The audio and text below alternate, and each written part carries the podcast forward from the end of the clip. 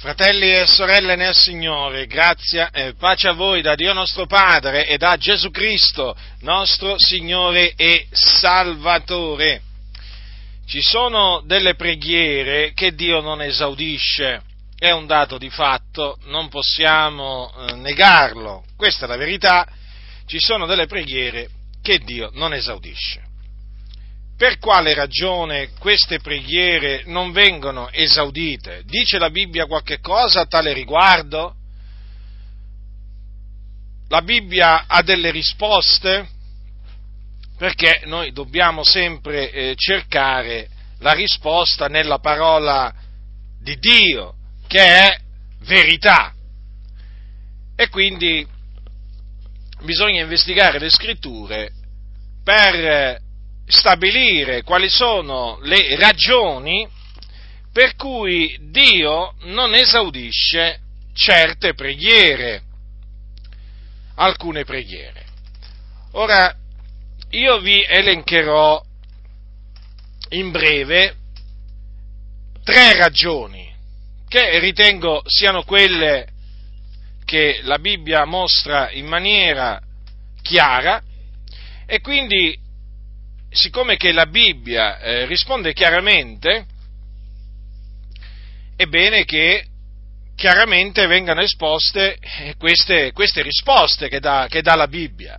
Noi dobbiamo parlare quando la Bibbia parla, dobbiamo tacere quando la Bibbia tace. Alcuni invece non fanno proprio così, parlano quando la Bibbia tace. Pensate, parlano quando la Bibbia tace e, ta- e, tacciono quando la Bibbia parla, proprio, fanno proprio veramente il contrario di quello che si deve fare. Ma noi vogliamo attenerci scrupolosamente a quello che dice la parola, eh, la parola di Dio, non vogliamo deviare né a destra né a sinistra, noi crediamo che la Sacra Scrittura è la parola di Dio e quindi va presa così com'è, bisogna fidarsi della Sacra Scrittura. Fratelli, fidatevi della Sacra Scrittura, è la parola di Dio. E cosa dice la Sacra Scrittura? Sia Dio riconosciuto verace, ma ogni uomo bugiardo. Allora, è la parola di Dio questa? Eh, sì, lo è. Quindi fidatevi di essa come mi fido io. Beati coloro che hanno piena fiducia nella parola di Dio, non saranno giammai confusi e neppure smossi. Ora prendete l'epistola di Giacomo perché eh, in questa epistola c'è scritto quale, una, una, delle ragioni per cui Dio non esaudisce cioè, alcune preghiere, o meglio, perché alcuni non vengono esauditi quando pregano. La ragione è perché non chiedono con fede. Così è scritto. Giacomo, siamo, eh, questa è l'epistola di Giacomo, il fratello del Signore, così è chiamato. Giacomo, capitolo 1, dal versetto 5, così è scritto, che se alcuno di voi manca di sapienza, la chiegga a Dio, che dona a tutti liberalmente, senza rinfacciare, e gli sarà donata, ma chiegga con fede, senza stare punto in dubbio, perché chi dubita è simile a un'onda di mare agitata dal vento e spinta qua e là. Non pensi già quel tale di ricevere nulla dal Signore, essendo uomo d'animo doppio, instabile in tutte le sue vie. Dunque, se un credente si rivolge a Dio in preghiera, dubitando, il che significa non chiedendo con fede, allora la Sacra Scrittura dichiara che quel credente non riceverà ciò che ha chiesto a Dio. Perché? Perché dice che chi dubita è simile a un'onda di mare agitata dal vento e spinta qua e là. Avete mai visto un'onda del mare agitata dal vento? non è qualcosa di stabile, un'onda del mare agitata dal vento, è qualcosa che si sposta.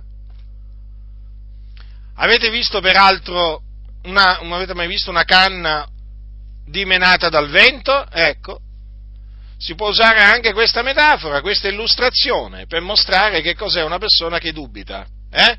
Una persona che dubita, sì. Dice, non pensi già quel tale di ricevere nulla dal Signore. È categorica la Sacra Scrittura. Dunque quel tale si illuderà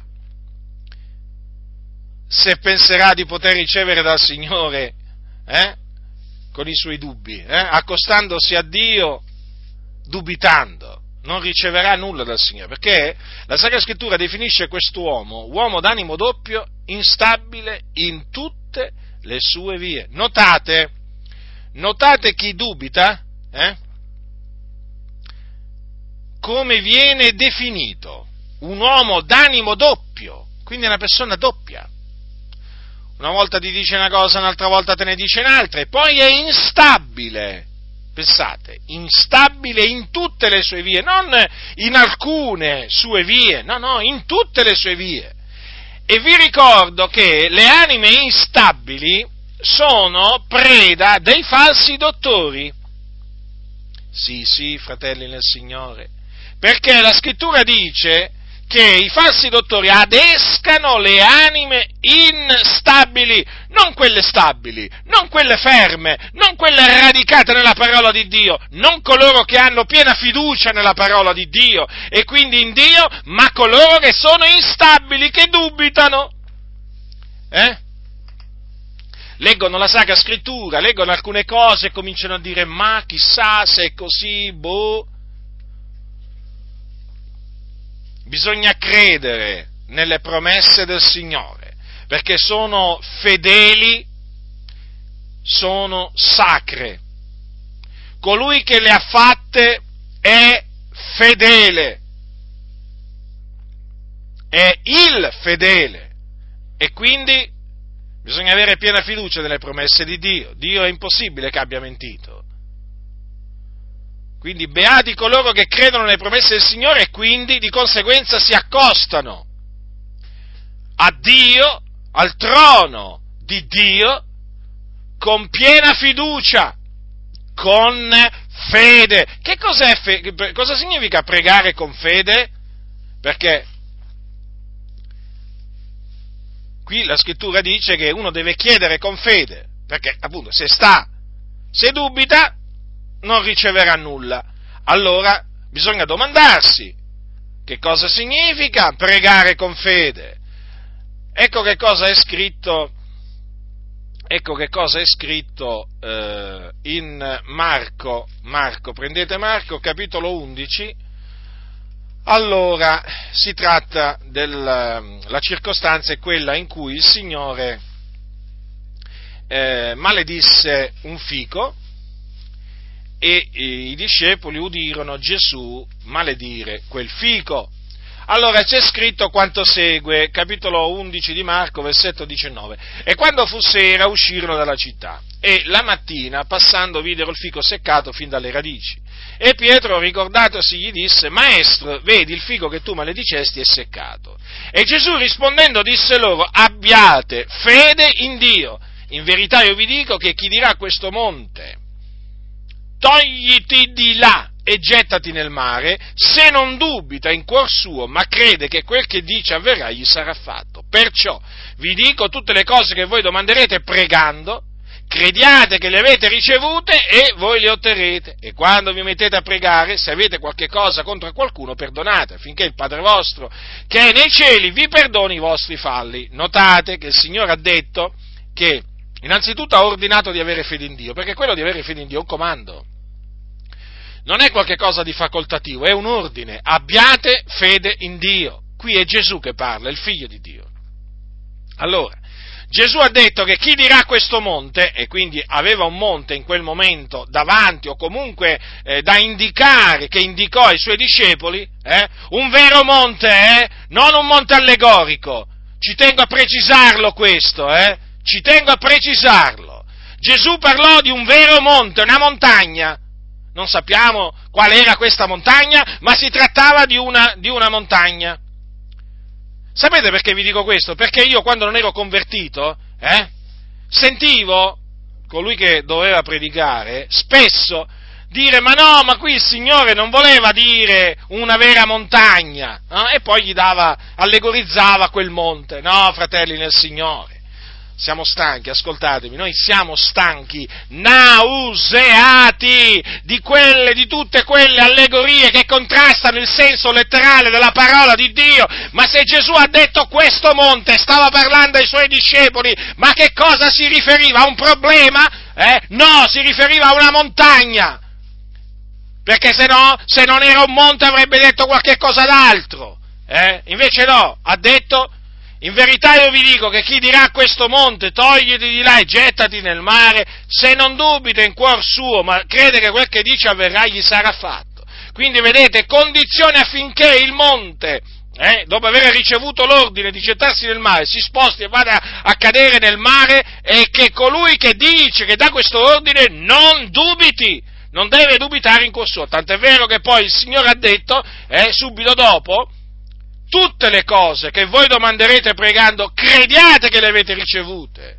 Alcuni traducono crediate di riceverlo, crediate che le riceverete, alcune traduzioni.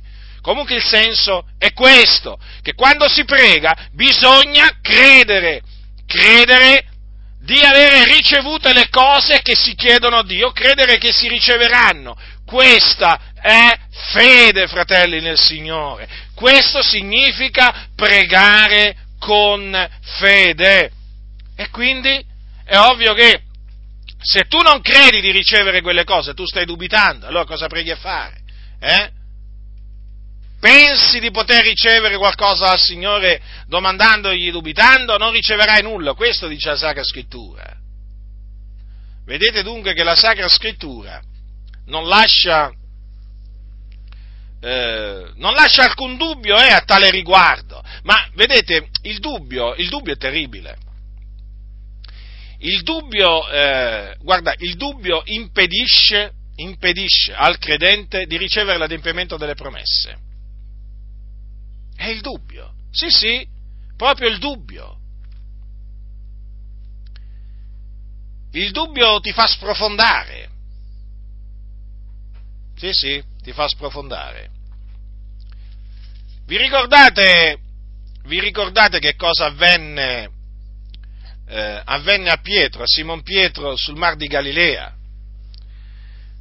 Questo per mostrarvi quanto il dubbio, quanto male può fare il dubbio e fa il dubbio. Dice la Sacra Scrittura, al capitolo 14 di Matteo, frattanto la barca già di molti stadi lontana da terra, era sbattuta dalle onde, perché il vento era contrario. Ma alla quarta vigilia della notte Gesù andò verso loro, camminando sul mare. E i discepoli, vedendolo camminare sul mare, si turbarono e dissero, è un fantasma! E dalla paura gridarono. Ma subito Gesù parlò loro e disse, state di buon animo, sono io, non temete. E Pietro gli rispose, sì, Signore, se sei tu, comandami di venire a te sulle acque. Ed egli disse, vieni! E Pietro, smontato dalla barca, camminò sulle acque e andò verso Gesù. Ma vedendo il vento ebbe paura e cominciando a sommergersi gridò, Signore, salvami! E Gesù, stesa subito la mano, lo afferrò e gli disse, Oh uomo di poca fede, perché hai dubitato? E quando furono montati nella barca il vento s'acquetò allora quelli che erano nella barca si prostrarono dinanzi a lui dicendo, veramente tu sei figliuolo di Dio. Avete notato la riprensione di Gesù? Eh? La riprensione di Gesù a Pietro? O oh, uomo di poca fede, perché hai dubitato? Ora non è che chiamò Pietro uomo senza fede, perché Pietro aveva la fede, però, e di fatti la mostrò, la mostrò perché quando Gesù gli disse vieni, lui che fece? Smontò dalla barca e camminò sulle acque e andò verso Gesù.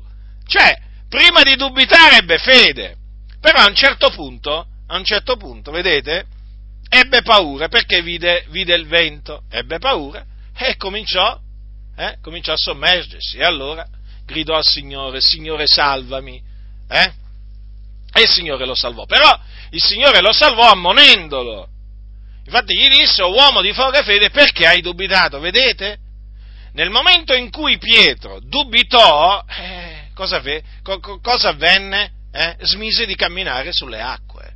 Ecco, nel momento in cui un credente smette di credere nelle promesse del Signore, smette di pregare il Signore con, eh, con fede, eh, cosa pensa? Di poter ricevere qualcosa dal Signore? No, fratelli, no. Non pensi già quel tale di ricevere nulla dal Signore. Vedete che cosa dice? Vedete che cosa dice Giacomo? Eh? Essendo uomo d'animo doppio, instabile in tutte le sue vie. Quindi il dubbio va combattuto. Il dubbio va combattuto sia a livello personale, perché ognuno chiaramente ha le sue lotte. Eh? Uno si deve fortificare nella grazia che è in Cristo Gesù, deve rimanere fermo, però il dubbio va combattuto anche a livello comunitario. Cioè, bisogna, bisogna, il dubbio, bisogna distruggerlo. Bisogna praticamente incoraggiare i credenti ad avere fede in Dio e scoraggiarli dal dubitare eh, delle promesse di Dio. Bisogna scoraggiarli dall'accostarsi a Dio dubitando. Perché altrimenti, altrimenti il credente non riceverà nulla dal Signore. Vedete dunque allora quelle preghiere che vengono innalzate a Dio col dubbio o dubitando, il Signore non le esaudisce. E non le esaudisce perché il Signore ha parlato e non viene meno alla sua parola. Perché questa è la parola di Dio, fratelli, lo ripeto. Questa è la parola di Dio, bisogna crederla. Bisogna crederla. Poi, a me quello che, quello che mi fa rabbia, quello che mi fa rabbia, una delle cose che mi fa arrabbiare è che oramai nelle, in, molte, in molte comunità proprio si scoraggiano, si scoraggiano i fratelli dal, dal, rivolgersi al Signore, dal chiedere al Signore quello di cui, di cui hanno bisogno. Eh? Quello di cui hanno bisogno. Ma vi faccio, vi faccio, ma veramente vi faccio pochi esempi, eh? Quelli diciamo che adesso mi vengono in mente, per farvi capire veramente a che livello di incredulità c'è nelle chiese, come la parola di Dio venga disprezzata. Per esempio, un fratello ha un mal di testa. Un fratello ha un mal di testa, sapete la prima cosa che gli dicono? Fratello, prendi l'aspirina che ti passa subito. No, non è che, gli, non è che lo incoraggiano a pregare il Signore voi direte, ma come? Pure per un mal di testa, eh? Anche se uno ha la febbre a 37 eh, e mezzo o, o 38, eh? tu incoraggi le anime a pregare Dio, a rivolgersi a Dio, ma che sono queste sciocchezze? Ascoltami, insensato. Se tu parli così, devi sapere questo, stai parlando contro la parola dell'Iddio vivente, è vero, non contro la mia parola tu sei un insensato chiunque tu sia, non importa quali titoli accademici tu abbia, non importa quale scuola biblica tu abbia fatta, tu sei un insensato! Perché la Sacra Scrittura dice, e lo dice il Signore Gesù, tutte le cose che domanderete nella preghiera, se avete fede le otterrete. E quindi tra queste cose c'è pure la guarigione da un mal di testa, non c'è solamente la guarigione dal cancro o dal tumore, hai capito? Perché io so che ci sono alcuni che mi ascoltano e eh, che fomentano l'incredulità nelle comunità. La fomentano. Noi invece incoraggiamo i fratelli ad avere fede nel Signore. Sì, fede nel Signore. Non avere fede nell'uomo, ma avere fede nel Signore. Allora tu dirai come il Signore, allora se io lo prego con fede quando ho un mal di testa mi fa passare il mal di testa? Sì, il Signore ti fa passare il mal di testa. Egli è colui che guarisce, che ti guarisce, che ci guarisce. E allora ascolterà la tua preghiera pure quando gli chiederai con fede di guarirti da un mal di testa o dalla febbre a 38. Non deve arrivare la febbre a 40, eh? affinché tu lo preghi il Signore. Non è che devi arrivare, alcuni dicono, alcuni dicono, beh, fino a che l'uomo può fare qualcosa non ci rivolgiamo al Signore, ci rivolgiamo quando, Signore, quando, quando l'uomo non può fare più niente. E dov'è la fede allora? Eh? Ma allora, mm, cioè, qui c'è qualcosa che non quadra, come si suol dire. Cioè, io mi devo rivolgere al Signore, allora, succede così. Questo discorso significa, allora, che, eh, facciamo un esempio, eh, vi faccio un esempio pratico, 100 distrette. Allora, se da 50 distrette ti può tirare fuori l'uomo, allora tu confidi nell'uomo, invochi l'uomo, eh? Magari l'uomo con la squadra e il compasso, o col triangolo e l'occhio onniveggente. Eh? Se invece, eh, eh, per le altre 50%, 50% delle, le altre 50, no, delle 100 distrette, dato che l'uomo non può fare niente, nemmeno quello con la squadra e il compasso, quindi il massone, eh, allora ci rivolgiamo al Signore. Ah, tu pensi in questa maniera di essere esaudito da Dio? Eh? Ma tu sei un insensato, ma che cosa pensi? Di poter veramente beffarti di Dio? Nel Signore Dio bisogna confidare in ogni distretta, non c'è scritto in, 10, su 100 distrette invocami 50 volte, eh? No, c'è scritto nel giorno della distretta, invocami nel giorno della distretta, io te ne traggo fuori e tu mi glorificherai. Quindi non importa di che distretta si tratta. Tu devi avere fiducia nel Signore, devi invocarlo. Questo è il nostro incoraggiamento. Dico questo, fratelli del Signore, perché veramente oggi nelle comunità, nelle comunità serpeggia, ma, serpeggia, eh, serpeggia, ma sembra proprio che ci sia una cappa su tante, su tante comunità, no? La cappa dell'incredulità. Ma no, fratello, ma no, ma tu vai a scomodare il Signore per un mal di testa, per una febbre. Come scomodare il Signore? Ma perché il Signore si sente scomodato? A voi pensate che il Signore si sente disturbato eh, dalle nostre richieste fatte con fede, ipocriti, insensati? Voi siete quelli che avete fiducia nell'uomo eh? e denigrate, schernite, vi fate beffe di quelli che hanno piena fiducia nel Signore. Vi fate beffe, ma ricordatevi voi come, come, avete fatto così vi farà fatto, perché voi che vi fate beffe di coloro che amano, temono il Dio, confidano in Dio, come dice la Sacra Scrittura, sappiate che Dio sarà, si farà beffe di voi poi, eh? Si farà beffe di voi. Il Signore non lo potete ingannare, potete ingannare qual- qualche persona, ma il Dio non lo potete ingannare, di Lui nessuno è mai riuscito a farsi beffe, lo sapete questo? O pensate che c'è qualcuno nella storia dell'umanità che abbia potuto farsi beffe di Dio? No, non ce n'è uno. Quelli che hanno voluto farsi beffe di Dio e che sono morti eh, nei loro peccati sono all'inferno. Eh? Sulla terra ridevano, adesso all'inferno piangono. Io vi avverto a voi schernitori, eh? Dalla faccia dura come il diamante, eh? dal falso sorriso, dai gesti ipocriti, dai discorsi fasulli, pomposi e vacui. Io vi avverto, badate molto bene alle vostre vie, eh? perché lassù nel cielo c'è un Dio che con il suo sguardo scorre tutta la terra, i suoi occhi sono sui buoni e sui cattivi. Attenzione! Sia sui buoni che sui cattivi, ma mentre premia i buoni castiga, castiga i cattivi. Eh? Non è come dite voi che Dio castiga i buoni e premia i cattivi, malvagi che non siete altro, avete sovvertito le vie del Signore, volete fare credere che Dio pie- prende piacere nell'iniquità, pure questo fate, ipocriti. Eh?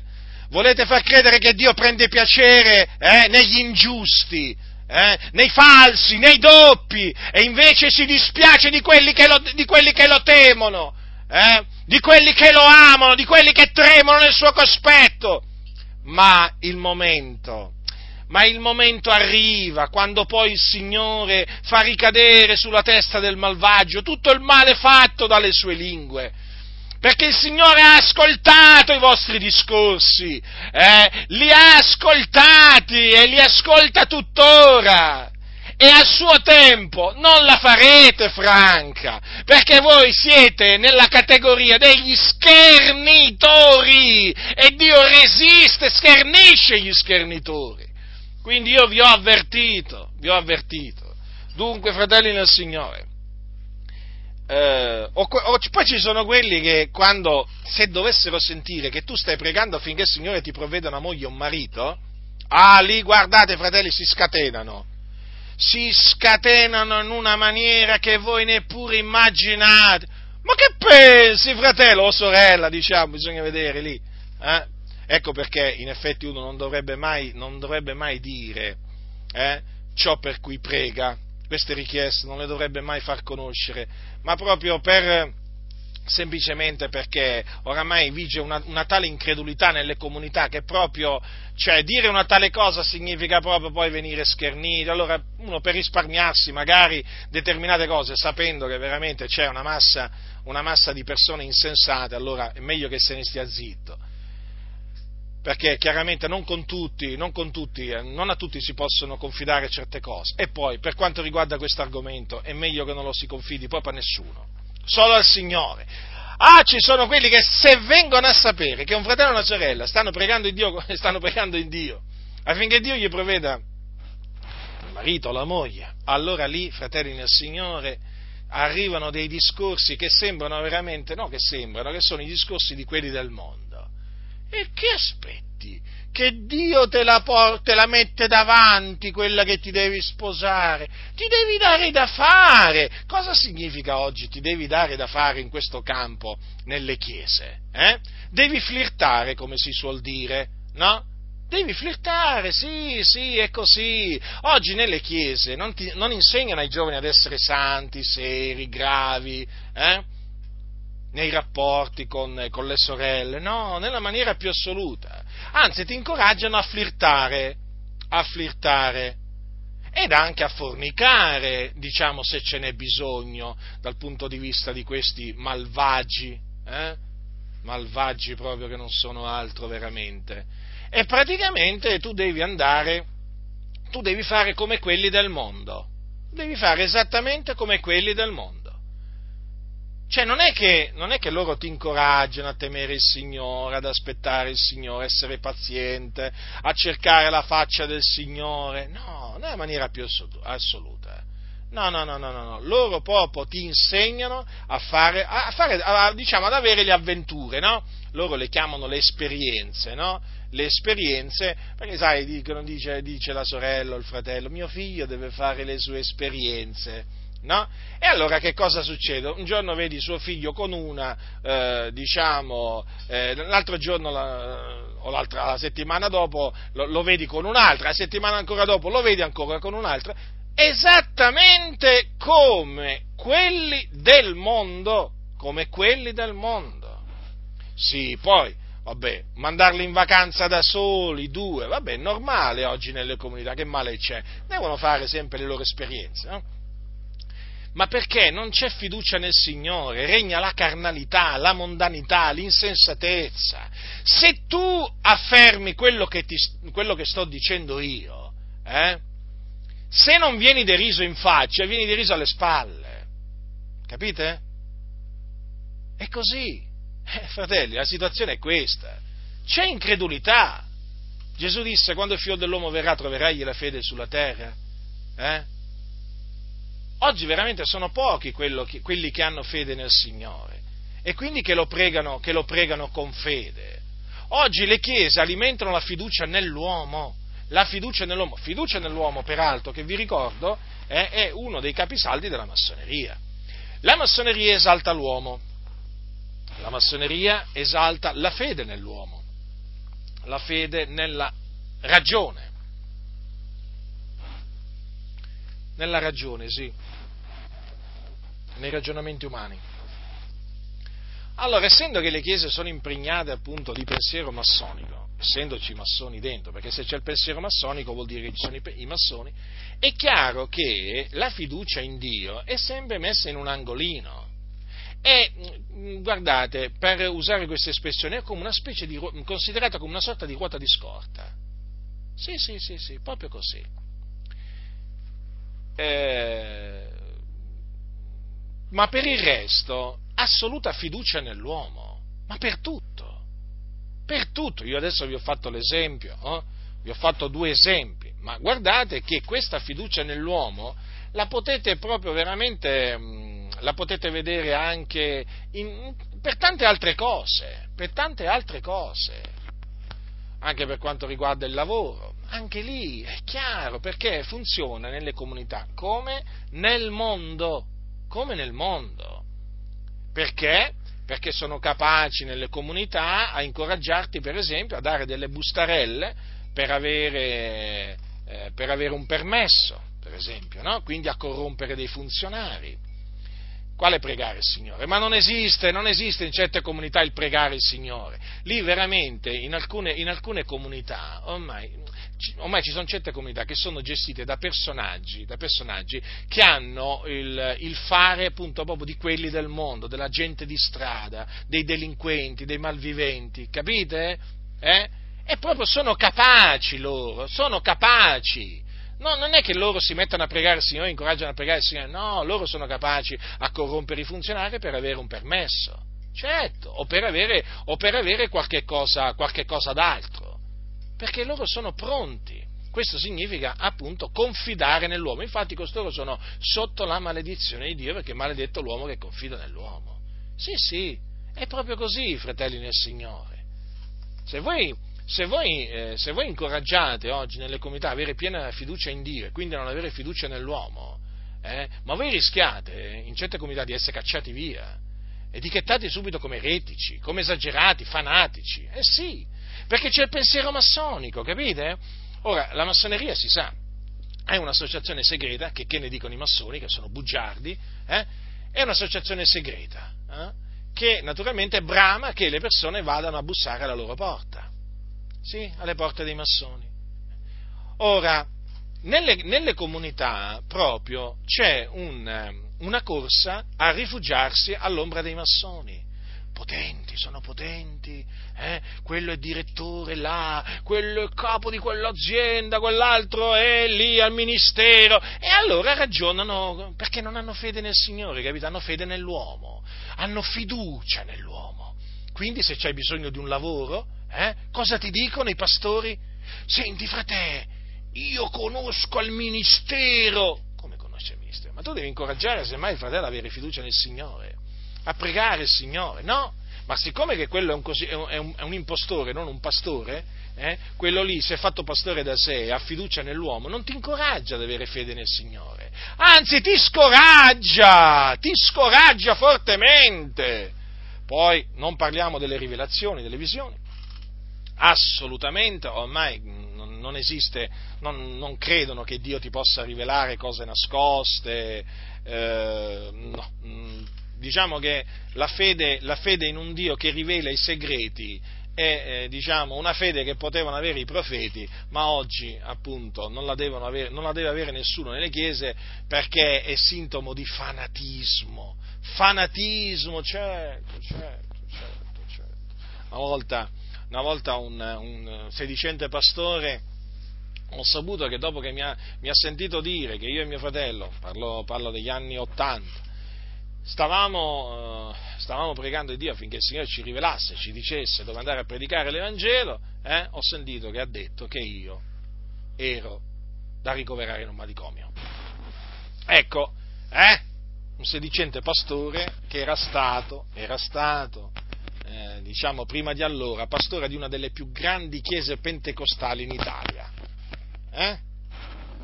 precisamente in Sicilia. Mm?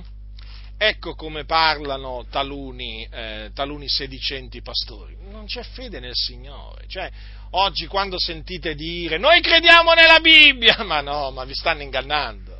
Ma vi stanno ingannando! Ma se credessero veramente nella Bibbia, eh, non parlerebbero così, non agirebbero così, ma assolutamente, quelli non credono nella Bibbia, come non ci credono i massoni, non ci credono fratelli, non ci credono. Ed è dimostrato dal fatto che quando appunto qualcuno è in una distretta, subito lo indirizzano all'uomo, non a Dio, non a Dio, e se sentono che è un fratello, addirittura ci sono pastori che se sentono che è un fratello nella malattia, eh, sta pregando il Signore, sta pregando il Signore perché lui crede, questo fratello è pienamente convinto che il Signore lo guarisce, che lo guarirà. Addirittura arrivano a dire che quel fratello sta tentando Dio. Sì, sì, sì. Arrivano a dire queste cose. Non sanno nemmeno cosa significa tentare Dio. Ma vi rendete conto, fratelli del Signore? Regna una paurosa ignoranza nelle chiese. È simile all'ignoranza che regna nel papato, nella, nella Chiesa cattolica romana. Ormai ci sono tanti pastori eh, che sono ignoranti quanto i preti.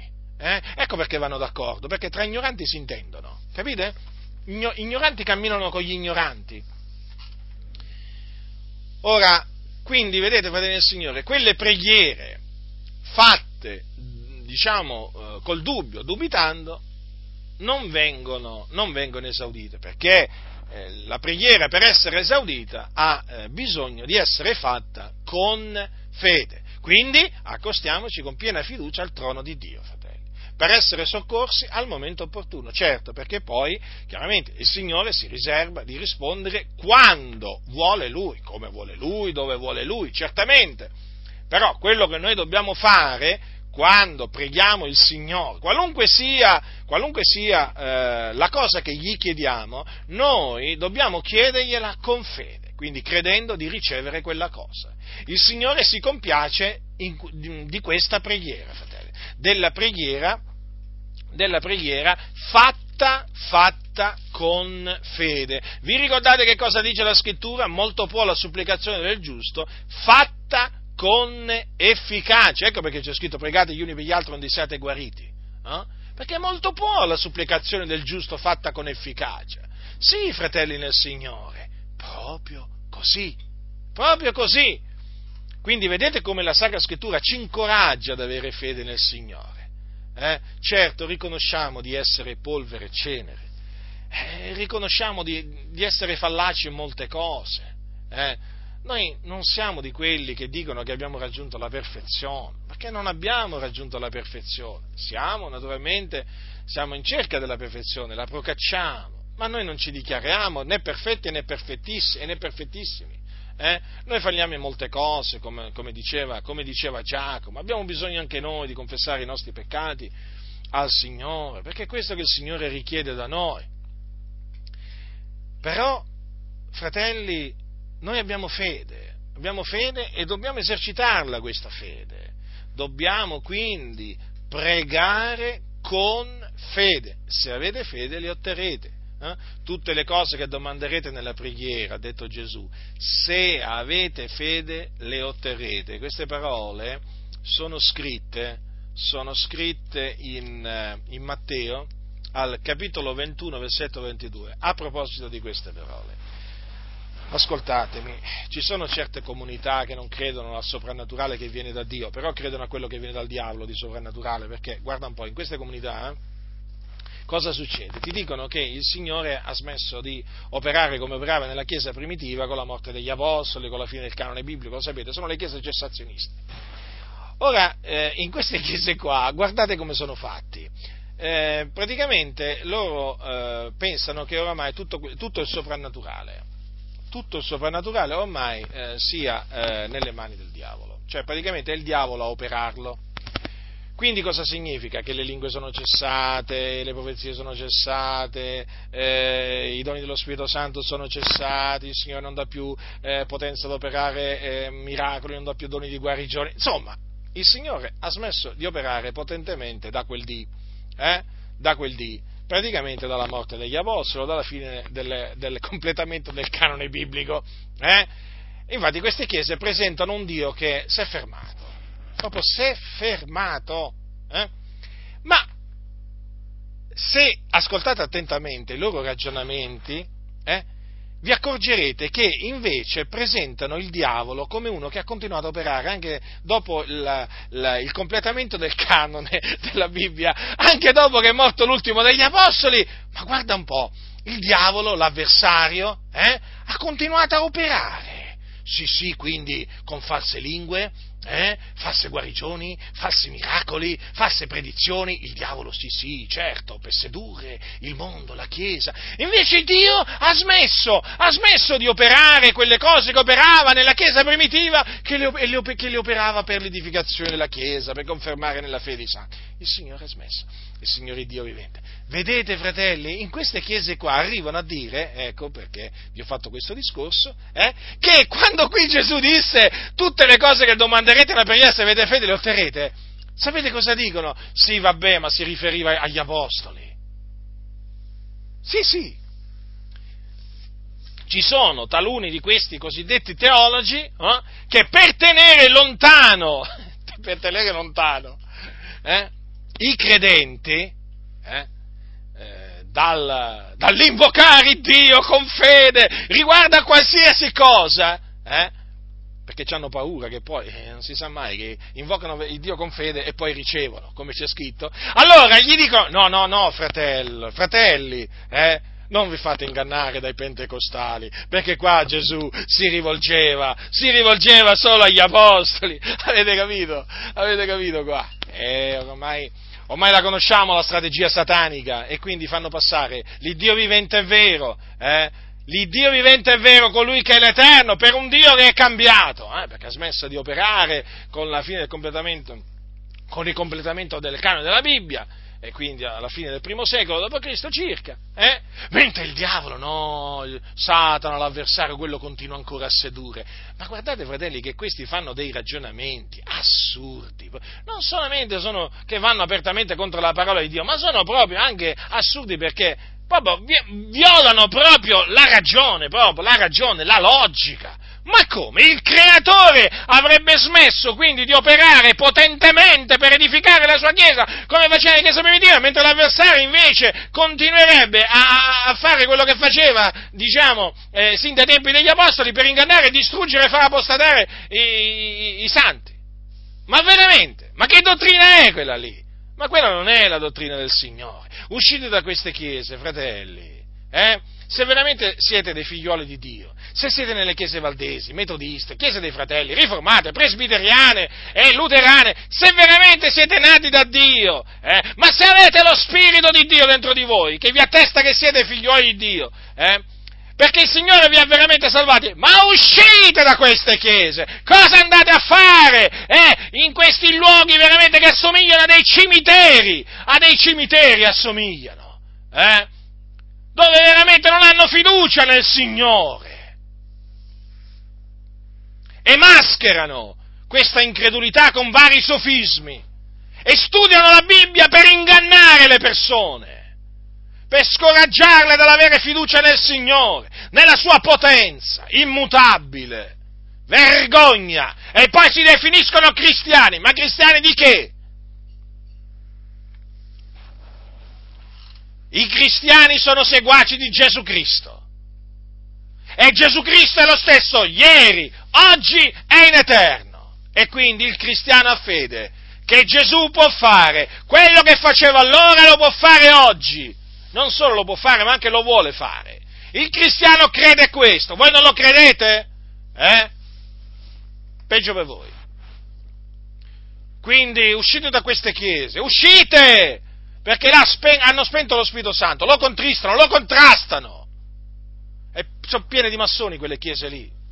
Ecco perché fomentano la fiducia nell'uomo eh? e non incoraggiano ad avere fiducia nel Signore. Eh? Appena ti sentono pregare con fede, ci manca poco che chiamano il 118, l'ambulanza, eh? che, che eh, rimangono eh, senza fiato. Ma stiamo pregando il Signore, ma siamo cristiani noi. Non adoriamo mica le statue morte, siamo mica seguaci, se, se, seguaci di una persona morta, siamo seguaci di colui che è morto ed è risuscitato ed è vivente. Eh? Crediamo in un Dio vivente, è vero, mica in un Dio morto, mica in un Dio fatto di un, di, di un pezzo di metallo. Eh? Siamo vivi, perché Dio ci ha dato la vita, perché ci rende vivi. Eh? È una fede viva la nostra. E quindi preghiamo, preghiamo il Dio. Vi scandalizzate di che cosa? Invece di scandalizzarvi di sentire noi pregare ad alta voce, con fede il Dio vivente e vero, affinché il Signore aggiunga la sua testimonianza alla nostra, con segni, prodigi, opere potenti, come faceva nell'antichità, ma scandalizzatevi dei massoni che sono in mezzo a voi, ipocriti, vipere, eh? avete permesso ai massoni di entrare nelle comunità, di impadronirsi delle scuole bibliche, delle comunità dietro i pulpiti, vergognatevi, serpenti! E poi cosa ci venite a fare? La morale ci volete venire a fare? Eh? Voi che innalzate i massoni? Eh? Voi che innalzate la filosofia massonica? Non abbiamo bisogno delle vostre ciance! Chiamateci come volete, esagerati, talebani, voi ci potete chiamare come volete, renderete conto all'Iddio vivente e vero, ipocriti! Vi si scandalizzano appena ci sentono esaltare Dio, il Signore, appena ci sentono glorificare Dio ad alta voce, affinché ci o quando ci sentono pregare il Signore per ricevere dall'alto potenza o per ricevere doni dello Spirito Santo, si scandalizzano. Ma svegliatevi voi che dormite, anzi che siete proprio morti. Risvegliati tu che dormi, risorgi dai morti e Cristo ti inonderà di luce. Ma non lo vedete che siete una massa di moribondi? Ma non lo vedete? Ma guardatevi! Guardatevi allo specchio della parola di Dio. Eh? Certo, guardatevi anche allo specchio proprio del vostro bagno perché fate paura. Veramente c'avete, una, c'avete uno sguardo tenebroso, ipocriti! C'avete uno sguardo tenebroso, ma esaminatevi alla luce della parola di Dio. Eh, ma in chi avete creduto? In chi avete creduto? Noi sappiamo in chi abbiamo creduto, nell'Iddio vivente e vero e nel suo figliolo Gesù Cristo. Siamo mancanti, è vero, siamo fallaci in molte cose, ma la nostra fede è nel Signore Gesù Cristo. Mi indigno, certo che mi indigno, fratelli nel Signore. Siamo stanchi di vedere sti teologi che non capiscono niente, che non conoscono la Bibbia, che leggono A e, leggono A, eh? e quando parlano dicono che hanno letto B. Fanno così questi qua. Fanno così, è una massa di ignoranti, insensati, non capiscono niente. Eh? Non conoscono la storia di Gesù di Nazareth. Sì, sì, sì, sì, sì. Non conoscono la storia di Gesù di Nazareth. Molti di loro dicono che i miracoli non sono, mai realmente, non sono stati mai fatti dal Signore, sono allegorie. Eh? Ci sono quelli che addirittura negano la resurrezione di Cristo in queste chiese protestanti. Hanno allegorizzato pure la, la resurrezione di Cristo. Morti, c'è un mortuorio, fratelli nel Signore. Ecco perché è giunta l'ora veramente di levare alta la voce, fratelli, forte e chiara, fratelli, forte e chiara la voce contro l'incredulità che, che è veramente imperversa in queste chiese. Oh, noi siamo riformati, ma di che riformati? Voi siete deformati, non riformati! Quali riformati? Eh? a sentirvi parlare sembrate, sembra, state parlando di un Dio morto. Un Dio morto presentate. E voi presbiteriani e tutta, tutta la sequela. Vergogna. E poi, e poi, ecco, fanno gli scandalizzati, fanno gli indignati. Eh? Perché, perché ci vedono un po', come, come possiamo dire, eh, ci vedono agitati, no, agitati nel senso che loro sono proprio, cioè proprio encefalogramma piatto, dicono, proprio, eh? Allora, siccome che a noi ci vedono che ci muoviamo, no? Si preoccupano, pensate, no? I morti si preoccupano perché i vivi si muovono, ma vi rendete conto qua? I dormi, i, quelli che dormono si preoccupano di quelli che sono svegli, cioè, ma delle cose assurde. Quelli che non hanno fede in Dio si preoccupano di quelli che hanno fede in Dio. E gridano allo scandalo! Eh, eh fratello, cerca di autocontrollarti, eh? Ma noi ci stiamo autocontrollando, mica vi stiamo prendendo a schiaffi a pugni, mica vi stiamo dicendo parolacce, vi stiamo esortando, vi stiamo riprendendo. A voi che dormite che, e, e, che veramente siete morti. Eh? Ah, ma sai, noi, eh, noi abbiamo la scuola biblica, la facoltà teologica, ma lo so, lo so, lo so. Lo so, lo so. E infatti per quello siamo preoccupati che sono tutti ai massoni, queste scuole bibliche, queste facoltà teologiche, infatti si vede da come parlate, siete usciti proprio, sembra, sembrate usciti dalle logge massoniche. Eh? E poi a noi ci vogliono far passare per quelli esagerati e così via. Eh, ormai, ormai, sappiamo come vanno le cose. Quindi, fratelli del Signore, tutte le cose che domanderete nella preghiera, se avete fede, le otterrete. Queste sono parole che valgono anche per noi, non vi fate ingannare da questi ribelli e seduttori di menti, cianciatori, eh, che vogliono appunto farvi credere che queste parole invece a voi non riguardano. Eh? Quindi voi quando leggete queste parole dovete fare finta di non leggerle secondo loro. Eh? No, no, non vi riguardano quelle parole, no, no, invece ci riguardano, fratelli del Signore. Noi, noi fratelli abbiamo avuto veramente un sommo beneficio dal credere che queste parole fossero rivolte anche a noi. Noi siamo quelli che abbiamo pregato il Dio eh, con fede. E il Signore ci ha esauditi perché Lui è fedele lui è fedele. Le sue promesse sono fedeli. Quindi, fratello, a costo di essere preso per un fanatico, ricordati, eh? Prega il Signore con fede, prega il Signore con fede. Bandisci il dubbio della tua vita. Abbi fede nel Signore, vedrai che il Signore, nella sua fedeltà, ti risponderà. Perché il Signore vuole appunto che noi ci accostiamo a Lui con fede quando lo preghiamo. Un'altra, un'altra preghiera non esaudita da Dio è quella che non è secondo la volontà di Dio. Quindi, attenzione, perché la preghiera deve essere fatta in accordo con la volontà di Dio. Infatti, che cosa dice Giovanni l'Apostolo, uno, dei, uno degli Apostoli del Signore, nella sua epistola al capitolo 5? Dice così. Io vi ho scritto queste cose, capitolo 5 versetto 13, io vi ho scritto queste cose affinché sappiate che avete la vita eterna, voi che credete nel nome del figliuolo di Dio. Ci ho tenuto a leggere questo passo per farvi capire a chi sono rivolte queste parole, eh? A noi che crediamo nel figliolo di Dio. Eh? E questa è la confidenza che abbiamo in Lui, che se domandiamo qualcosa secondo la sua volontà, Egli ci esaudisce. E se sappiamo che Egli ci esaudisce in quel che gli chiediamo, noi sappiamo di avere le cose che gli abbiamo domandate. Vedete? Dunque, affinché la preghiera che noi rivolgiamo a Dio sia esaudita, è indispensabile che la richiesta che noi eh, diciamo, facciamo al Signore sia in accordo con la volontà di Dio. Già, proprio così, quindi deve essere secondo la volontà di Dio.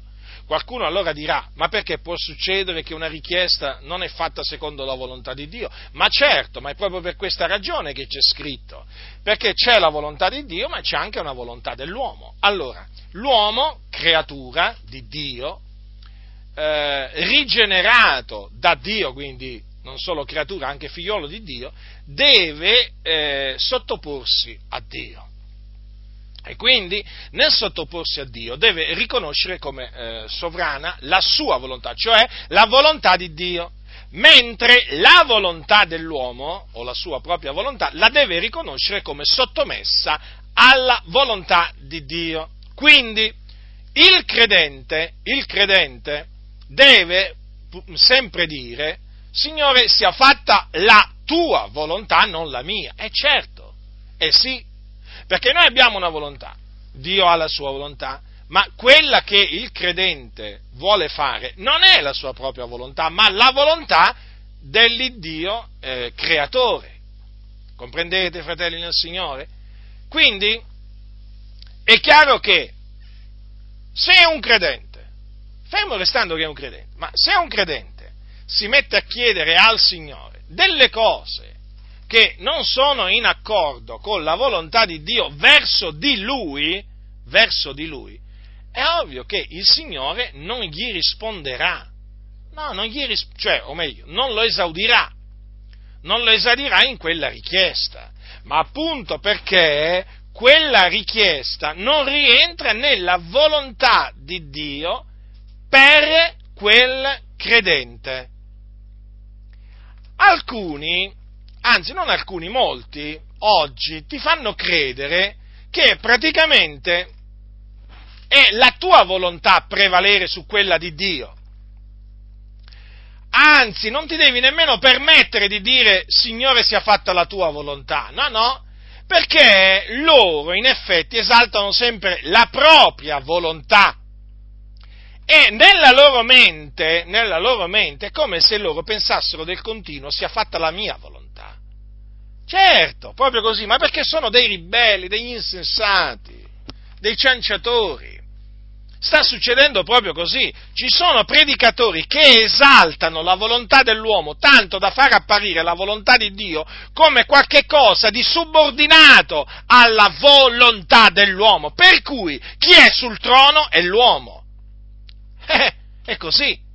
Hanno finito praticamente, eh, virtualmente, per detronizzare Dio, ma Dio rimane sul suo trono, continua a fare quello che vuole, li, comincia, li, li, li, continua a schernire gli schernitori, a resistere ai superbi, a castigare i malvagi, non è che le ciance di costoro mutano l'operare di Dio o mutano la sua sovranità, ma nella maniera più assoluta. Eh, questi qua si illudono no, di essere eh, artefici del loro, del loro destino e invece il Signore si fa beffe di loro capito? E li, li, li annienta, li, li, svergogna proprio, mm, ma quando e come vuole lui, ma perché il Signore è Dio, nessuno si può fare beffe di lui. Quindi attenzione, fratelli nel Signore. Quindi quando noi preghiamo dobbiamo avere bene in mente quello che dice Giovanni e quindi chiedere a Dio ciò che è secondo la volontà di Dio verso di noi. Perché se noi chiediamo a Dio una cosa, che il Dio non vuole darci, o non vuole fare per noi o in nostro favore, il Signore quella cosa non ce la darà e non la farà per noi. Ma non perché ci odia, perché noi siamo suoi figlioli, ma semplicemente perché non sono secondo la sua volontà quelle cose. Egli ci ama di un grande amore. Ma come? Ha dato il suo figliolo, unigenito, non l'ha risparmiato, l'ha dato per tutti noi. Egli ci ama appunto perché ci ama, ci dà quello che è secondo la sua volontà. E guardate, e questo lo, eh, ve lo dico per esperienza, che quando il Signore non ti dà una cosa, eh, eh, perché non è secondo la sua volontà, credetemi, egli sta mostrando veramente il suo amore, il suo amore, e di, e di questo poi, anche se non te ne avvedi subito, poi te ne avvedrai poi col tempo, più avanti, allora capirai che in effetti quella cosa non faceva per te, non era per te, perché il Signore aveva decretato qualche cosa d'altro per te. E quello che il Signore ha decretato per noi è sempre il meglio. Tanto che poi, quando il Signore ti dà quello che Lui vuole darti, eh, vuole farti, allora tu rimani veramente, come si può dire, sbigottito. Sbigottito. E allora eh, ehm, eh, ti riconosci, eh, riconosci quanto stolto sei stato Riconosci sì quanto stolto sei stato magari nel momento in cui ha pensato eh, che Dio non ti voleva bene perché quella cosa non te l'ha dato, perché non ti ha esaudito quella preghiera. Allora riconosci veramente quanto, quanto veramente per natura, veramente l'uomo è stolto per natura. Eh? E che veramente il vecchio uomo, il vecchio uomo si corrompe seguendo le, eh, seguendo le passioni ingannatrici. Allora veramente ti rendi conto veramente di quanto stolti siano stati i tuoi pensieri Eh? In quel momento quando il Signore ti ha fatto piangere, perché ti ha fatto piangere? Perché non ti ha dato quella cosa, o perché non ha esaudito. Eh? E allora tu, piangendo, ma Signore, perché mi hai fatto questo? Eh? Allora non mi vuoi bene, perché mi hai rifiutato questa cosa? E insomma, perché uno magari in quel momento poi se la prende col Signore, ma nella sua ignoranza, nella sua insensatezza, perché Dio ha sempre ragione. E poi, quando il Signore poi ti dà veramente quello che Lui ha deciso di darti, allora tu pieghi le ginocchia, eh, pieghi le ginocchia e dici, Signore, ti chiedo veramente di perdonarmi perché veramente non intendevo, non intendevo quando dissi quelle cose, parlai da insensato, eh? non intendevo, non capivo, ma adesso capisco.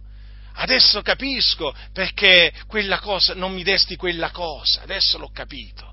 E allora riconoscerai veramente la, la bontà di Dio, la sua sovranità, riconoscerai la sua sapienza, la sua sapienza, perché poi il Signore opera sempre con sapienza, no? le sue opere sono fatte tutte con sapienza e il Signore veramente ci fa sempre rimanere meravigliati, sbigottiti davanti alle sue opere, veramente perché sono fatte con una tale sapienza che tu devi riconoscere veramente la perfezione delle, delle sue opere, dici Signore, ma veramente, ma che cosa siamo noi? Ma che cosa siamo noi? Ma siamo veramente niente, eh? e invece tu sei ogni cosa, tu sei saggio.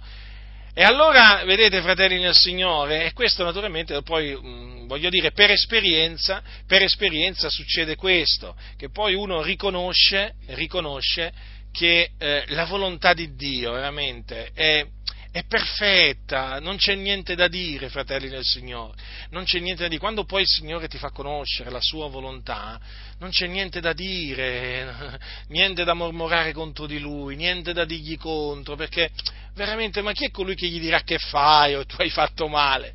Veramente, solo un insensato gli può dire questo.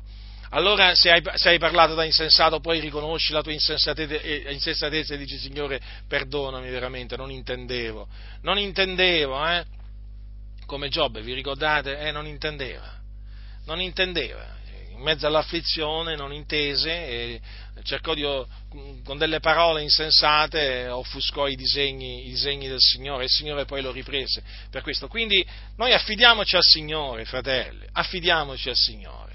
Dobbiamo avere piena fiducia in Dio, in Dio perché Dio è buono, Dio è buono e, e Lui eh, ci, fa, ci, fa, del bene, Lui eh, lui pensa a farci del bene, sapete? Pensa a farci del bene. Sapete qual è il problema, fratelli e signori? Che siamo noi che talvolta pensiamo a farci del male. Guardate che noi dobbiamo ringraziare il Signore perché alcune volte veramente abbiamo fatto di tutto per farci del male. Eh? Ma il Signore ci ha impedito, ci ha impedito di farci del male. Io, io stesso lo riconosco. Io stesso lo, l'ho dovuto riconoscere davanti al Signore, perché quando sei immaturo, quando, sei, quando non intendi la volontà di Dio, eh, ti, veramente eh, fai di tutto per farti del male. E magari stai pensando di farti del bene, no, invece ti stai facendo del male. Non te ne rendi conto, te ne rendi conto solo dopo, solo dopo del tempo. Eh? Ma il Signore, vedete, nella sua grande bontà, sua grande bontà interviene eh, e non ci dà, e non ci dà determinate cose, perché non fanno per noi, e se non fanno per noi, non fanno per noi. Eh, voglio dire, ma vuoi che il Signore non conosca a fondo il nostro cuore? Eh? Il Signore conosce a fondo il nostro cuore come conosce a fondo anche la nostra mente. Quindi fidiamoci del Signore, non fidiamoci del nostro cuore, fidiamoci di Lui. Chi confida nel proprio cuore è uno stolto. Non confidare mai in te stesso, non ti appoggiare mai su, su, su te stesso. Riconosci il Signore in tutte le tue vie, egli appianerà i tuoi sentieri. Eh? Quando, quando, veramente ti metti in ginocchio davanti al Signore, ma anche quando sei per strada, che preghi il Signore camminando, sei in macchina e lo preghi, ri, ricorda sempre di dire al Signore, Signore sia fatta la tua volontà, non la mia. Eh? Abbandonati sempre alla volontà di Dio, perché quella buona, talvolta la nostra volontà è cattiva, ci vogliamo fare del male. Eh? se non fosse stato per il Signore, veramente, mi sarei fatto tanto di quel male io. Però il Signore è stato fedele e lo ringrazio e lo ringrazierò per sempre. Quindi, fratelli del Signore, eh, le preghiere che vengono fatte però non in accordo con la volontà di Dio non vengono esaudite, quindi anche queste sono preghiere che non vengono esaudite. Poi eh, ci sono le preghiere fatte eh, da coloro che eh, si danno all'iniquità, prendono piacere nell'iniquità eh, in quanto rifiutano di osservare i comandamenti del Signore, anche queste eh, sono preghiere che il Signore eh, non, non, esaudisce, non, esaudisce, Infatti, se voi prendete il libro del profeta Isaia, eh, ecco, che cosa, ecco, che cosa c'è scritto. Ascoltate che cosa dice il Signore al popolo, al popolo, al capitolo, allora, al capitolo, al capitolo, allora, 1, capitolo 1, dal versetto 19, ascoltate, dice il Signore, la parola dell'Eterno o capi di Sodoma, prestate orecchio alla legge del nostro Dio, popolo di Gomorra. Che mi importa la moltitudine dei vostri sacrifici, dice l'Eterno? Io sono sazio d'olocausti di montoni e di grasso di bestie ingrassate, di sangue dei, il sangue dei giovenchi, degli agnelli e dei capri, io non lo gradisco. Quando venite a presentarvi nel mio cospetto chi vi ha chiesto di calcare i miei cortili, cessate da recare oblazioni vane. Il profumo io l'ho in abominio. E quanto ai noviluni e ai sabati, a convocare raunanze, io non posso soffrire l'iniquità unita all'assemblea solenne, i vostri noviluni, le vostre feste stabilite, l'anima mia li odia, mi sono un peso che sono stanco di portare. Quando stendete le mani io rifiuto di vederlo, anche quando moltiplicate le preghiere io non ascolto. Le vostre mani sono piene di sangue, levatevi, purificatevi, togliete dinanzi agli occhi miei la malvagità delle vostre azioni Cessate dal fare il male, imparate a fare il bene, cercate la giustizia, rialzate l'oppresso, fate ragione all'orfano, difendete la causa della vedova. Eh? In, in, un in, un altro passaggio, del libro del profeta Isaia troviamo scritto, troviamo scritto quanto segue, lo troviamo scritto al capitolo 59 i primi versi, primi, dal primo verso. Ecco la mano dell'Eterno non è troppo corta per salvare, né il suo orecchio troppo duro per udire, ma sono le vostre iniquità quelle che hanno posto una barriera fra voi e il vostro Dio, sono i vostri peccati quelli che hanno fatto sì che egli nasconda la sua faccia da voi per non darvi più ascolto. Poiché le vostre mani sono contaminate dal sangue, le vostre dita dalla, dall'iniquità, le vostre labbra eh, proferiscono menzogna, la vostra lingua sussurra perversità, nessuno muove causa con giustizia, nessuno la discute con verità, si appoggiano su quello che non è, dicono menzogne, concepiscono il male e partoriscono l'iniquità. Covano uova di basilisco, le, eh, to, tessono tele di, di ragno. Chi mangia delle loro uova muore, e l'uovo che uno schiaccia dà fuori una vipera. Le loro tele non diventeranno vestiti né costoro si copriranno delle loro opere. Le loro opere sono opere di iniquità e nelle loro mani vi sono atti di violenza. I loro piedi corrono al male ed essi si affrettano a spargere sangue innocenti. I loro pensieri sono pensieri di iniquità, la desolazione e la ruina sono sulla loro strada. La via della pace non la conoscono, non v'è equità nel loro procedere, si fanno dei sentieri tortuosi, chiunque vi cammina non conosce la pace. Dunque, vedete, il Signore ebbe delle, queste parole dure di biasimo nei confronti del popolo, perché?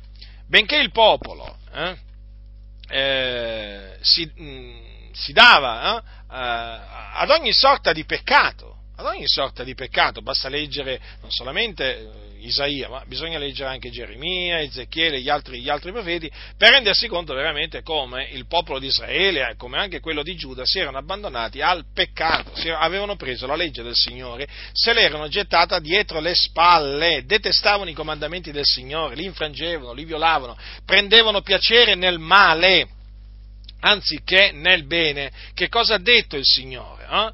Che eh, praticamente eh, le loro iniquità, l'iniquità del, del popolo, eh, eh, diciamo, costituivano una barriera tra loro e Dio. E Dio non ascoltava. Vedete? Il Dio non ascoltava. Eh, non ascoltava le loro preghiere, quantunque loro moltiplicassero le loro preghiere, quantunque si presentassero nel Tempio dell'Eterno, eh, offrissero sacrifici, eh, il profumo e così via. Ma il Signore eh, non ascoltava le loro preghiere, non le esaudiva a motivo delle loro inique opere. Vedete dunque, coloro che rifiutano di ascoltare i comandamenti del Signore, rifiutano di osservare i comandamenti del Signore, eh, il Signore eh, poi si rifiuta di ascoltare loro quando gridano a Lui. Eh. C'è un passo nel libro dei Proverbi eh, che dice quanto segue. Eh? Marcatevele queste, queste parole del, eh, della sapienza. Dice, se uno volge altrove gli orecchi per non udire la legge, la sua stessa preghiera è un abominio. Pensate che cosa dice il Signore. Allora, eh, è valido questo anche sotto, sotto, la grazia? Certo che è valido, perché Dio fosse cambiato? Eh? E fosse cambiato il Signore, il nostro Dio non è cambiato. Infatti, per essere esauditi occorre appunto fare ciò che è gradito nel suo cospetto. Dice infatti, eh, dice infatti eh, l'Apostolo Giovanni, da questo conosceremo che siamo della verità e renderemo sicuri i nostri cuori dinanzi a Lui, poiché se il nostro cuore ci condanna, Dio è più grande del cuor nostro e conosce ogni cosa. Diletti, se il cuor nostro non ci condanna, noi abbiamo confidenza dinanzi a Dio e qualunque cosa chiediamo la riceviamo da Lui perché osserviamo i Suoi comandamenti e facciamo le cose che gli sono grate. E questo è il suo comandamento, che crediamo nel nome del suo figliolo Gesù Cristo e ci amiamo gli uni gli altri, come egli ce ne ha dato il comandamento, e chi osserva i suoi comandamenti dimora in lui ed egli in esso. E da questo conosciamo che egli dimora in noi, dallo Spirito che egli ci ha dato. Quindi, vi faccio un esempio pratico, vi faccio un esempio pratico, eh, prendendo le parole, mm, le parole di, di Giovanni, poco prima, dice, se uno ha dei beni di questo mondo e vede il suo fratello nel bisogno, gli chiude le proprie viscere, come dimora l'amore di Dio in lui? Figlioletti, non amiamo a parole con la lingua, ma fatti in verità. Allora, il fratello ha bisogno, tu vedi il bisogno in cui è, ti, ti volti dall'altra parte ti volti dall'altra parte. Ora, dopo eh, tu ti trovi nel bisogno, eh? Eh, hai bisogno di qualcosa, vai da Dio, eh? vai a chiedere a Dio quella cosa e il Signore non ti ascolta. Eh? Chi chiude l'orecchio al grido del povero griderà e anche egli non gli sarà risposto. Come hai fatto così ti sarà fatto. Quindi badate bene, fratelli nel Signore, perché?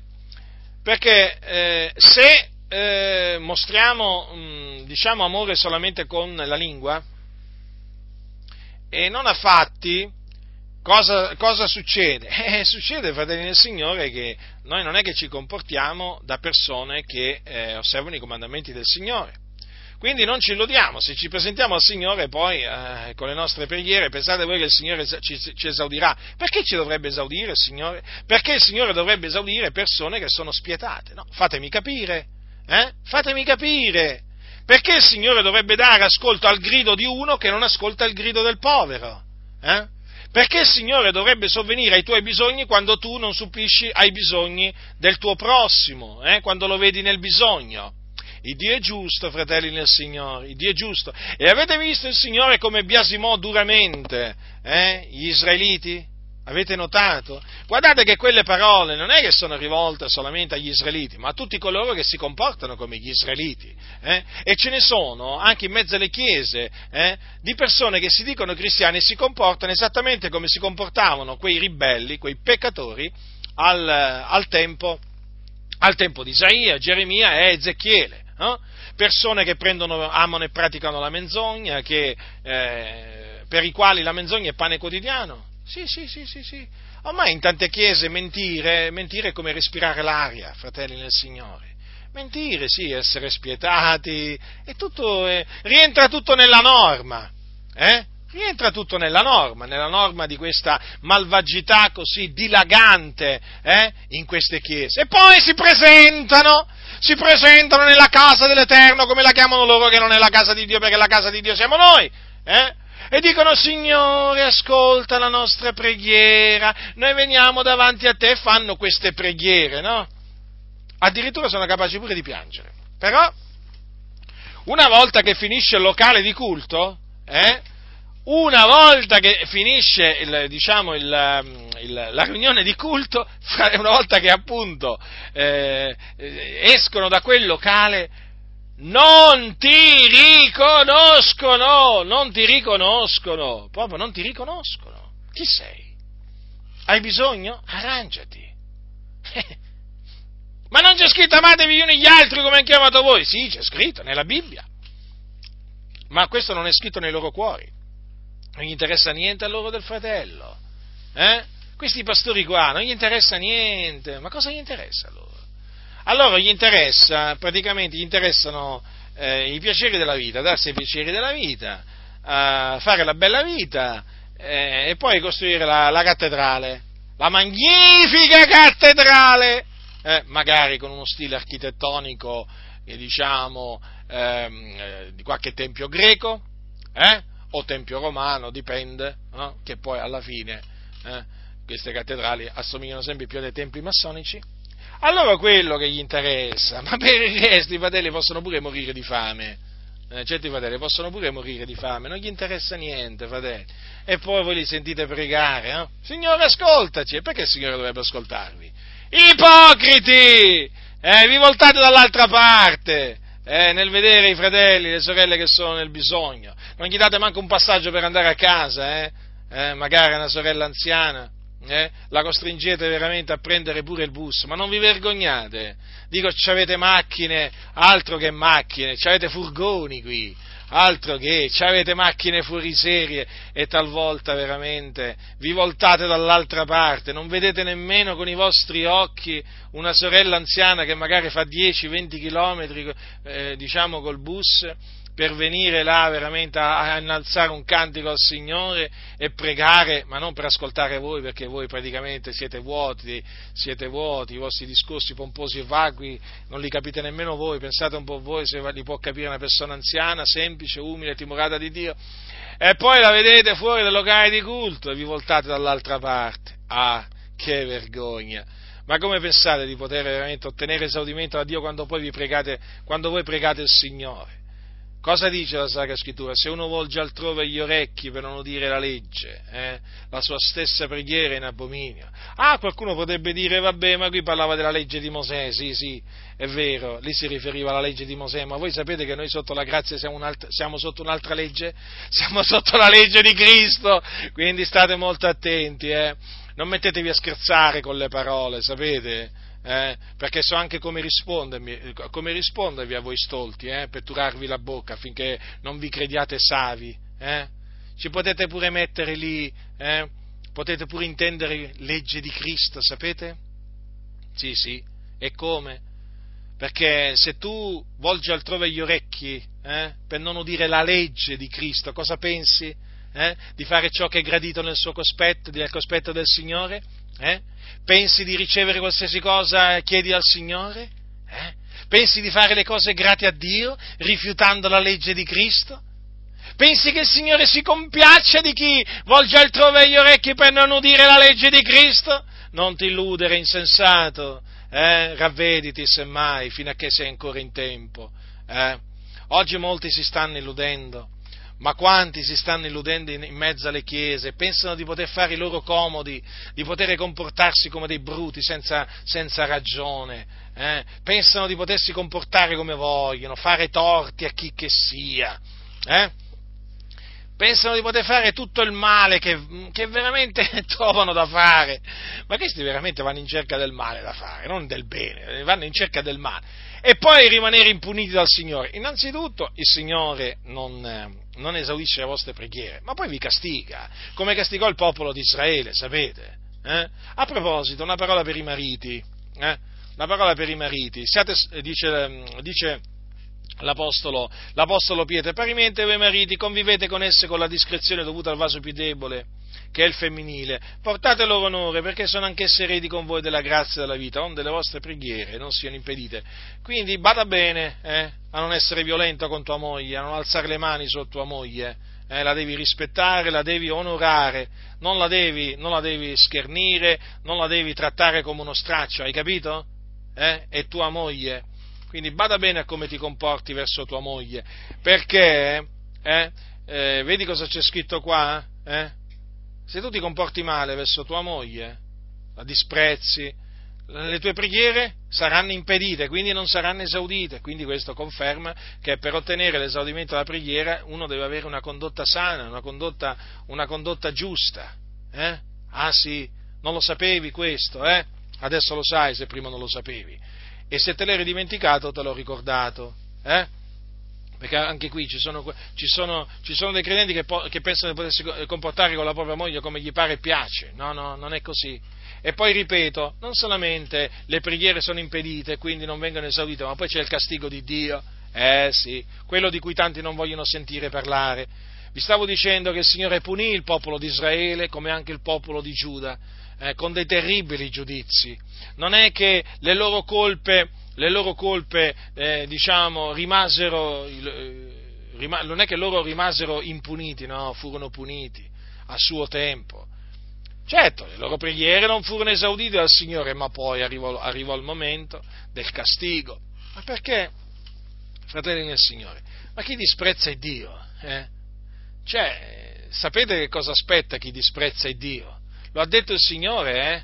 Lo ha detto il Signore, è scritto nel, è scritto nel libro dei, è scritto in Samuele, in Samuele, quando dice il Signore, io onoro quelli che mi onorano e quelli che mi sprezzano saranno avviliti. E quindi, cioè, se uno si dice cristiano e sprezza la legge di Cristo, eh sì, bisogna parlare della legge di Cristo. Lo so che non vi piace a molti sentire parlare della legge di Cristo, eh? ma l'Apostolo Paolo ne ha parlato e io ne parlo. Eh? Allora, se uno, se uno, si dice cristiano e disprezza la legge di Cristo, la legge di Cristo è fatta dai comandamenti di Cristo, sia di quelli che ha dato Gesù Cristo, diciamo quando era sulla terra, ma anche di quelli che poi ha dato tramite gli apostoli una volta, naturalmente, che lui è stato assunto in cielo. Ah, ma se uno disprezza la legge di Cristo, ma che può pensare? Veramente eh, di, di, piacere al Signore Dio? Eh? Cioè può pensare ma, di, di, avere le, le, le proprie richieste esaudite da Dio? Ma si illude! Eh? Ah, può pensare di farla franca, può pensare di rimanere impunito. Ah, che illuso! Che illusi! Infatti vi, sta, vi stavo dicendo, oggi le comunità sono piene di illusi. Eh? Non solamente ci sono quelli che, eh, diciamo, sono fornicatori, adulteri, omosessuali, eh, effeminati, ladri, ubriachi, rapaci, oltraggiatori, ubriaconi, che si illudono, eh? si illudono, idolatri, si illudono eh, di, poter, di, poter, entrare nel regno dei cieli, ma si illudono pure eh, pensando di, di, essere esauditi da Dio, si illudono eh, diciamo, pensando di farla franca sulla terra, come se il Signore non badasse a quello che loro dicono, alle malvagità che, che, che, che fanno, alle, ai loro oltraggi, alle loro calunnie, no, come se il Signore non esistesse, ma poi quando arriva il Signore quando arriva il Signore con la sua giustizia. Eh, nel mondo dicono sono dolori, sì, sono dolori, ma dolori forti, dolori forti, ma molti, sapete, vogliono illudersi e si illudano, si illudono, ma quanti si sono illusi nel corso del tempo eh? e sono stati puniti in questo mondo e anche nell'altro. Eh, infatti, gli illusi sapete dove sono? Eh? eh sono nel luogo degli illusi, no? all'inferno, perché gli illusi là vanno. Sì, sì, gli illusi vanno là. I malvagi, no? I malvagi, gli impostori, quelli che proprio si abbandonano al male, si illudono veramente, si illudono. E ce ne sono tanti di questi che si illudono. Non solamente, lo ripeto, pensando che le loro preghiere saranno assadite, ma anche che poi entreranno nel regno dei cieli. No, voi siete degli illusi, non entrerete nel regno dei cieli, ma non perché lo dico io, ma perché lo dice la parola di Dio. Lo dice la parola di Dio. Eh? Siete, nella categoria, siete nella categoria degli illusi? Eh, se siete nella categoria degli illusi, eh, uscitevene al più presto, immediatamente, anzi, ravvedetevi convertitevi dalle vostre vie malvagie, cominciate a fare opere eh, degne del ravvedimento, riconciliatevi con Dio, perché altrimenti illusi rimarrete, morirete illusi e ve ne andrete all'inferno. La scrittura dice non sapete voi che gli ingiusti non erediteranno il regno di Dio? Non vi illudete né i fornicatori, né gli idolatri, né gli adulteri, né gli effeminati, né i sodomiti, né i ladri, né gli avari, né gli ubriachi, né gli oltraggiatori, i rapaci erederanno il regno di Dio. Quindi, ecco, se siete tra costoro e vi state illudendo, io vi esorto a uscire da questa illusione. Eh? Quindi, fratelli nel Signore, eh, vi ho esposto brevemente eh, quali sono le preghiere, eh, le preghiere non, non, esaudite da Dio. Peraltro, peraltro eh, nella, lettera, nella lettera di Giacomo, il fratello del Signore, c'è una parte di questa lettera che è proprio rivolta a coloro che si sono dati al male in mezzo alla Chiesa. Eh? Si sono dati il male in mezzo alla Chiesa. E guardate che cosa dice, ve lo voglio leggere queste parole perché rendono proprio bene, benissimo l'idea di quello che è il, diciamo, il, il pensiero di Dio eh, su coloro che in mezzo alla Chiesa si danno al male. Donde vengono le guerre e le contese fra voi? Non egli da questo, cioè dalle vostre voluttà che guerreggiano nelle vostre membra? Voi bramate e non avete, voi uccidete ed invidiate e non potete ottenere. Voi contendete e guerreggiate, non avete perché non domandate, domandate e non ricevete, perché domandate male per spendere nei vostri piaceri. O gente adultera, non sapete voi che l'amicizia del mondo è inimicizia contro Dio? Chi dunque vuole essere amico del mondo si rende nemico di Dio. Ovvero, pensate voi che la scrittura dichiara in vano che lo Spirito che Egli ha fatto abitare in noi ci brama fino alla gelosia, ma Egli dà maggior grazia. Perciò la scrittura dice, il Dio resiste ai superbi e dà grazia agli umili. Sottomettetevi dunque a Dio, ma resistete al diavolo ed egli fuggirà da voi. Appressatevi a Dio ed egli si appresserà a voi. Nettate le vostre mani, o peccatori. Purificate i vostri cuori, o doppi d'animo. Siate affitti, fate cordoglio e piangete, sia il vostro riso convertito in lutto e la vostra allegrezza in mestizia. Umiliatevi nel cospetto del Signore ed egli vi innalzerà. Avete visto come si erano ridotti quei credenti? Eh? Avete visto? Addirittura si erano messi a uccidere, uccidere. Alcuni pensano che qui non significa uccidere, diciamo, commettere omicidio, eh? sapete le solite allegorie. No, no, significa proprio uccidere, commettere omicidio. Allora, costoro, vedete, domandavano al Signore, ma domandavano male per spendere i loro piaceri. Quindi, vedete, le preghiere non esaudite. Ma perché? Perché il loro cuore mirava all'iniquità il loro cuore mirava all'iniquità. Sapete, c'è un, un, in un salmo, il salmista dice, dice, queste parole, dice, se nel mio cuore avessi avuto di mira l'iniquità, il Signore non mi avrebbe ascoltato. Vedete? Costoro avevano di mira l'iniquità e quindi il Signore non li ascoltava. Eh? domandavano male per spendere nei loro piaceri, vedete? Quindi non era in accordo con la volontà di Dio quello che loro chiedevano, ma non solo, questi avevano una condotta scandalosa oltretutto. E come li ha chiamati il Signore tramite Giacomo? Gente adultera gente adultera, gente che era diventata amica, amica del mondo, però diciamo nemica, nemica, di Dio. Vedete? Perché la scrittura dice che chi vuole, essere, eh, chi vuole essere amico del mondo si rende nemico di Dio.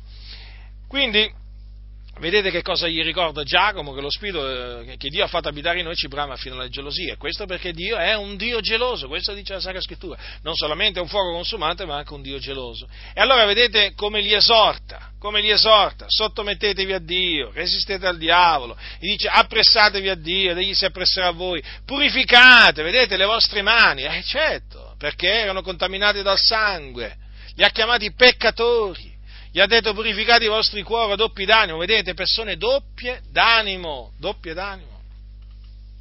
E quindi il Signore, vedete come li esorta a purificarsi, li esorta a piangere. Eh? Loro ridevano e allora il Signore li esorta a piangere, a fare, a fare cordoglio. Eh? Erano diventati superbi, si erano insuperbiti, allora il Signore gli dice umiliatevi nel cospetto del Signore gli vi innalzerà. Quindi vedete, c'è rimedio? Sì, c'è rimedio, ma questo è il rimedio per riconciliarsi con Dio, per fare pace con Dio. Eh? Altrimenti, altrimenti c'è, c'è, castigo di Dio, eh, fratelli, perché Dio resiste ai superbi. Se voi leggete la Bibbia, dalla Genesi all'Apocalisse, vi accorgerete di quante volte Dio ha resistito in faccia ai superbi castigandoli. Eh, la superbia precede la rovina, fratelli nel Signore. Dio è tremendo non tollera i superbi. Noi dobbiamo camminare umilmente con il nostro Dio, fratelli. Umilmente, perché siamo niente, siamo polvere, siamo cenere, fratelli del Signore. Non dobbiamo innalzarci nel cospetto di Dio, ci dobbiamo abbassare. Eh? Allora, se ci abbasseremo, il Dio ci innalzerà. Ma se noi, se noi ci innalzeremo, il Dio ci abbasserà. E il Signore per abbassare le persone, sapete, di, di mezzi non è, che, non è che gliene mancano, eh, di mezzi al Signore per abbassare per abbassare le persone. Quindi quelli che mi sprezzano, come dice il Signore dunque, quelli che mi sprezzano saranno avviliti. Quindi Dio ha decretato di avvilire quelli che lo sprezzano, e quindi quelli che lo sprezzano, eh, chi sono? Quelli che disprezzano i suoi comandamenti, sono quelli che disprezzano i suoi comandamenti. Vi ricordate cosa dice Paolo? Dice così, chi dunque sprezza questi precetti non sprezza un uomo, ma quell'Iddio il quale anche vi comunica il dono del suo Santo Spirito. Questi precetti eh, sono quelli che Paolo poco, poco prima aveva aveva enunciato e concernono appunto la santificazione che il credente deve procacciare. Quindi chi sprezza i precetti di Dio che eh, diciamo incitano alla santificazione, eh, sappiate che sta sprezzando il Dio e il Signore lo avvilisce, non solo non lo esaudisce quando questo prega, eh, ma poi lo castiga lo castiga, lo castiga, perché questo è quello che dice la Sacra Scrittura, perché Dio è un vendicatore, il Signore è un vendicatore. Dunque, fratelli del Signore, da quello che dice la Sacra Scrittura, dunque, quando noi ci accostiamo al trono di Dio, quando noi lo preghiamo, dobbiamo pregarlo con fede, dobbiamo eh, innalzare a Lui richieste che sono secondo la Sua volontà e per questo è importante intendere quale sia la Sua volontà verso di noi e poi ricordiamoci sempre di tenere una condotta sana, una condotta giusta, una condotta buona, una condotta umile nel cospetto del, del Signore, eh?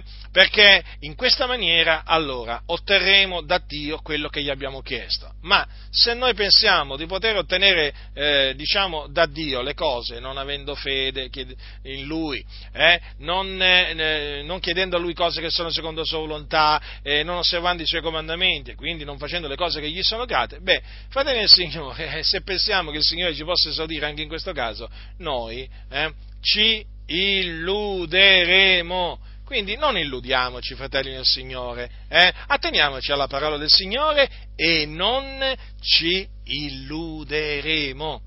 La grazia del Signore nostro Gesù Cristo sia con tutti quelli che lo amano con purità incorrotta.